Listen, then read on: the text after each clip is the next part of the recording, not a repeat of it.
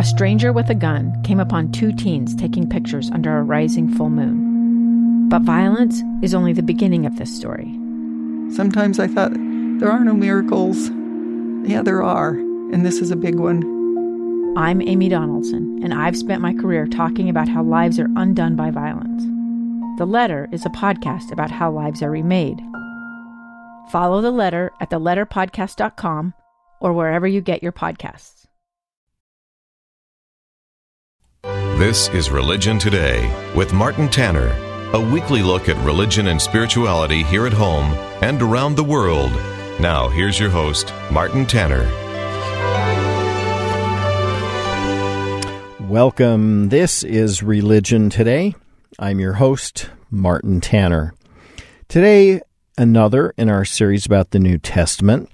This time, I wanted to supplement the information that we've discussed earlier about the books in the New Testament and their order with some additional information about the actual name of the New Testament books, which is the New Testament, and how did that name come to describe them? If you were to write a list of the Christian denominations today, you would have the Catholic Church, which considers itself the oldest, and probably rightly so. It traces its history back to Rome, and Catholic means universal. That's how the Catholic Church views itself as the universal church from the beginning. The first split off was the Orthodox faith. Orthodox means right or correct. And of course, the Orthodox faith saw the Catholic Church as moving off path, and so it considered itself as the one that stayed correct or orthodox. From there, you go on quite a while until the Protestant faiths begin to emerge. That group, of course, comes from the word to protest or to set themselves against the Catholic faith. The Protestant movement was brought about mainly by Martin Luther. And of course, the earliest and oldest of the Protestant faiths, Lutheranism, came from Martin Luther, hence its name. You also, from there, come to a number of other Christian Protestant faiths. The Baptists, deriving their name from a certain mode of baptism, and the Presbyterians, discussing in its title the way that they preach the gospel, and so forth. You could talk about many different ways the names of denominations came about. The Church of Jesus Christ of Latter day Saints is somewhat different because it considers itself a restoration of the ancient Church of Jesus Christ, and its members are Latter day Saints, in contrast to the saints in the earliest days of Christianity. So, if you went back in time, what did the early Christians call their church? Did they call it the Church of Christ? No. That was a title that was brought about by outsiders to describe the followers of Jesus. If you could magically go back in time and talk to an early Christian, they would say, if you said, What religious group do you belong to? They would say, Oh, I belong to the new covenant. And that would be referring to the promise of the prophet Jeremiah in chapter 31, verses 31 through 34. Or they might also say, I belong to the way, meaning the way of Jesus Christ, the way that he taught. So early Christians held themselves out not to be Christians, but of the new covenant or of the new way. And that description is actually the name that we now have for the New Testament books.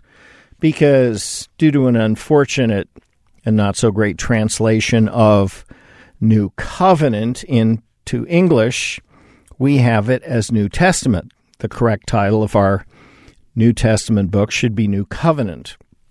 And the correct title of the Old Testament book should be Old Covenant.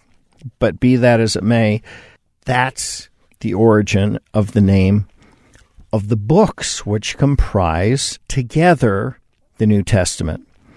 We now have 27 documents, but that group varied considerably, especially before they were, were assembled together.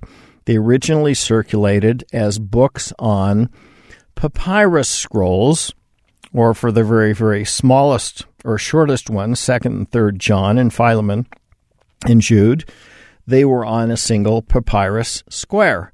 These papyrus squares were made from reeds that grew in rivers. Papyrus plants, these, these papyrus reeds, were harvested and cut into lengths. The stems were about 18 inches or so long. They were flattened out, left to dry, and then you'd put glue all over them. Horizontal strips were laid on top of vertical strips, and then they were compressed until the glue dried. Then the edges were trimmed, so you had this nice little 18 inch square, something close to that, and a series of these squares sewn together at the ends, rolled up, became a papyrus roll or scroll, as we now call them. And those scrolls are what comprised the new covenant for several centuries. There was no New Testament book as a whole until the advent of books. Actual books, it didn't happen for several centuries after early Christianity, and they were thin, usually written on vellum, which is a thin animal skin, although some were written on papyrus and were much thicker.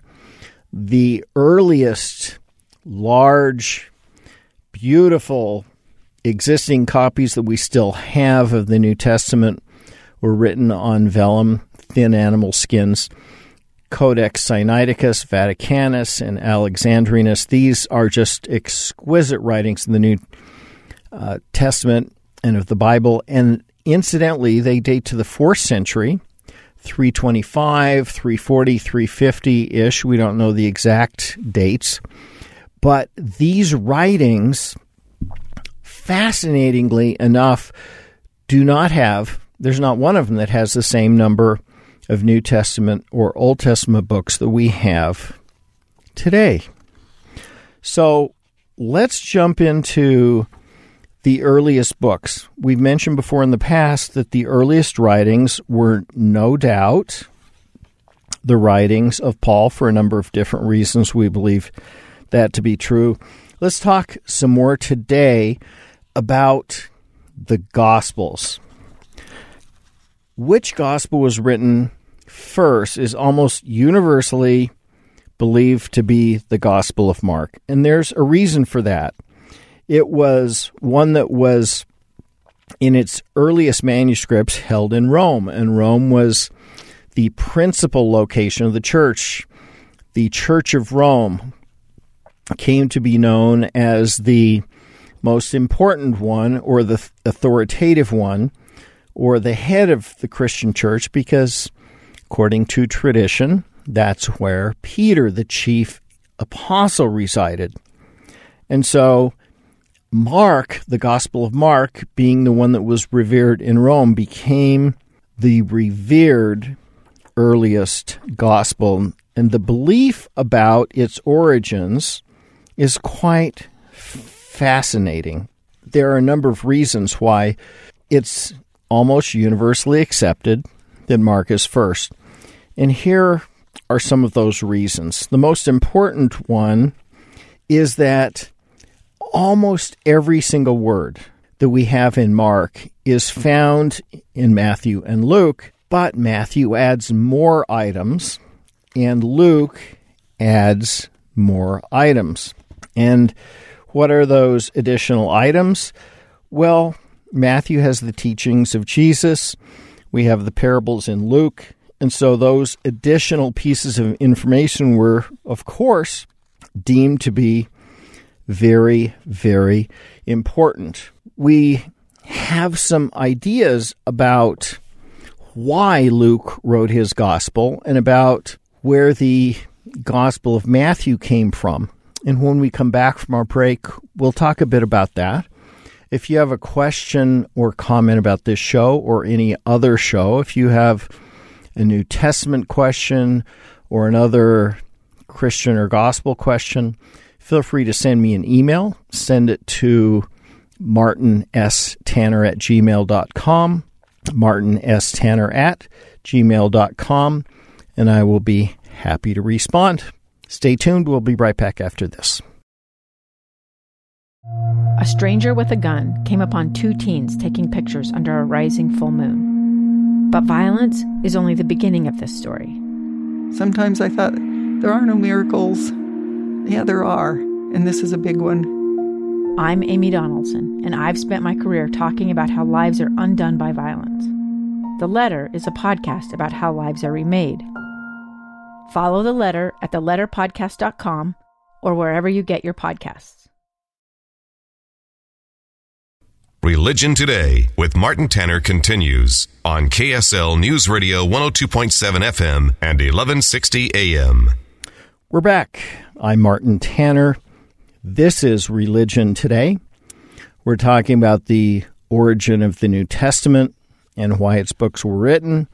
And we're about to jump into the Gospel of Mark and Luke and specifically where they came from. The reason we know Mark is first is because almost word for word, everything in it, well over 90%, is found in Matthew and Luke. And that means that Matthew and Luke took the Gospel of Mark and as they copied it, they inserted additional information that was useful. Specifically, Matthew added the teachings of Jesus, the Sermon on the Mount, and so forth. And Luke included the parables, the specific kinds of teachings. So, from there, let's talk a bit about some additional information that we have about why they were written. Luke, in the opening verses, has, and this is a paraphrase, but, but this is what Luke says in the first few verses of chapter 1. Quote, Inasmuch as many have attempted to draw up a statement concerning the facts which have been accomplished among us, just as they have been transmitted to us by those who were the primary witnesses and servants of the message, it seemed good to me also after I had traced all things carefully from the start, to write them for you consecutively. Honored Theophilus. So here's who he's writing to someone named Theophilus. So that you might know the certainty about those matters in which you were instructed. Close quote. And if you go on to the book of Acts, Luke follows up and he's writing second letter to Theophilus this statement about consecutively is fascinating because Luke reorders some of the information in the book of Mark, which he's using as a model. And in a minute, I'll discuss why that is almost certainly the case. We also know from the opening statement here in Luke that there were eyewitnesses who were in the church who were talking about the things that Jesus said and did. Those would have been the apostles and others who heard and saw Jesus teach, perform miracles, and do many, many other things. And so Luke says there have been many who have attempted to write down all of these things. There were apparently a number of other gospels Many means probably more than two, probably even more than three or four. But what does Luke do? He's gathering together the things that are true and he's working as best he can from the eyewitnesses that are there and from the information at hand to write a consecutive order of the life of Jesus. So if you want to look for the exact order of things, you're more likely to find it in Luke. If you're looking for something else, maybe you'll find it in Matthew if you're looking specifically for the teachings of Jesus, for example, or if you want to know what the Apostle Peter thought about Jesus, Mark is the gospel for you. Let's talk a bit about Mark. The Gospel of Mark is the oldest gospel, and it was used by Matthew and Luke, and I've mentioned a number of ways why we can do that. There's another way that we know that Mark was first, and that is that Mark talks about Jesus in a very human way. He describes Jesus sometimes as angry or as indignant, and he quotes in Mark chapter 10 verse 18 saying, "Why do you call me good? None's no person is good. No man is good but God alone." And then he talks about Nazareth where Jesus could not do any mighty works because of the people's unbelief. You can read about that in Mark 6 in verses 5 and 6. It's important to note if you take a quick look and a careful look at Matthew that these kinds of statements about Jesus that are expressed in a very human way are kind of toned down. Matthew says that Jesus would not perform miracles. Now, it doesn't matter to me which way it was if Jesus couldn't or decided not to. The point is that the most human view of Jesus, and hence almost certainly the earliest, is the one in Mark. No one is going to take the Matthew version that says Jesus decided not to per- perform miracles and then change it and write the Gospel of Mark and say, well, he couldn't do it. That, that would not happen. But the reverse is very, very likely to be true that Jesus wouldn't perform miracles as something that was uh, toned down from the idea in Mark that he could not. So we know in Mark that we have this idea of Jesus as closer to a human figure and less of, um, of, of more of a supernatural kind of person. And where did all this come from? We know that according to early Christian tradition, that Matthew was written by a young man, and it was written by a young man according to what he heard from the Apostle Paul.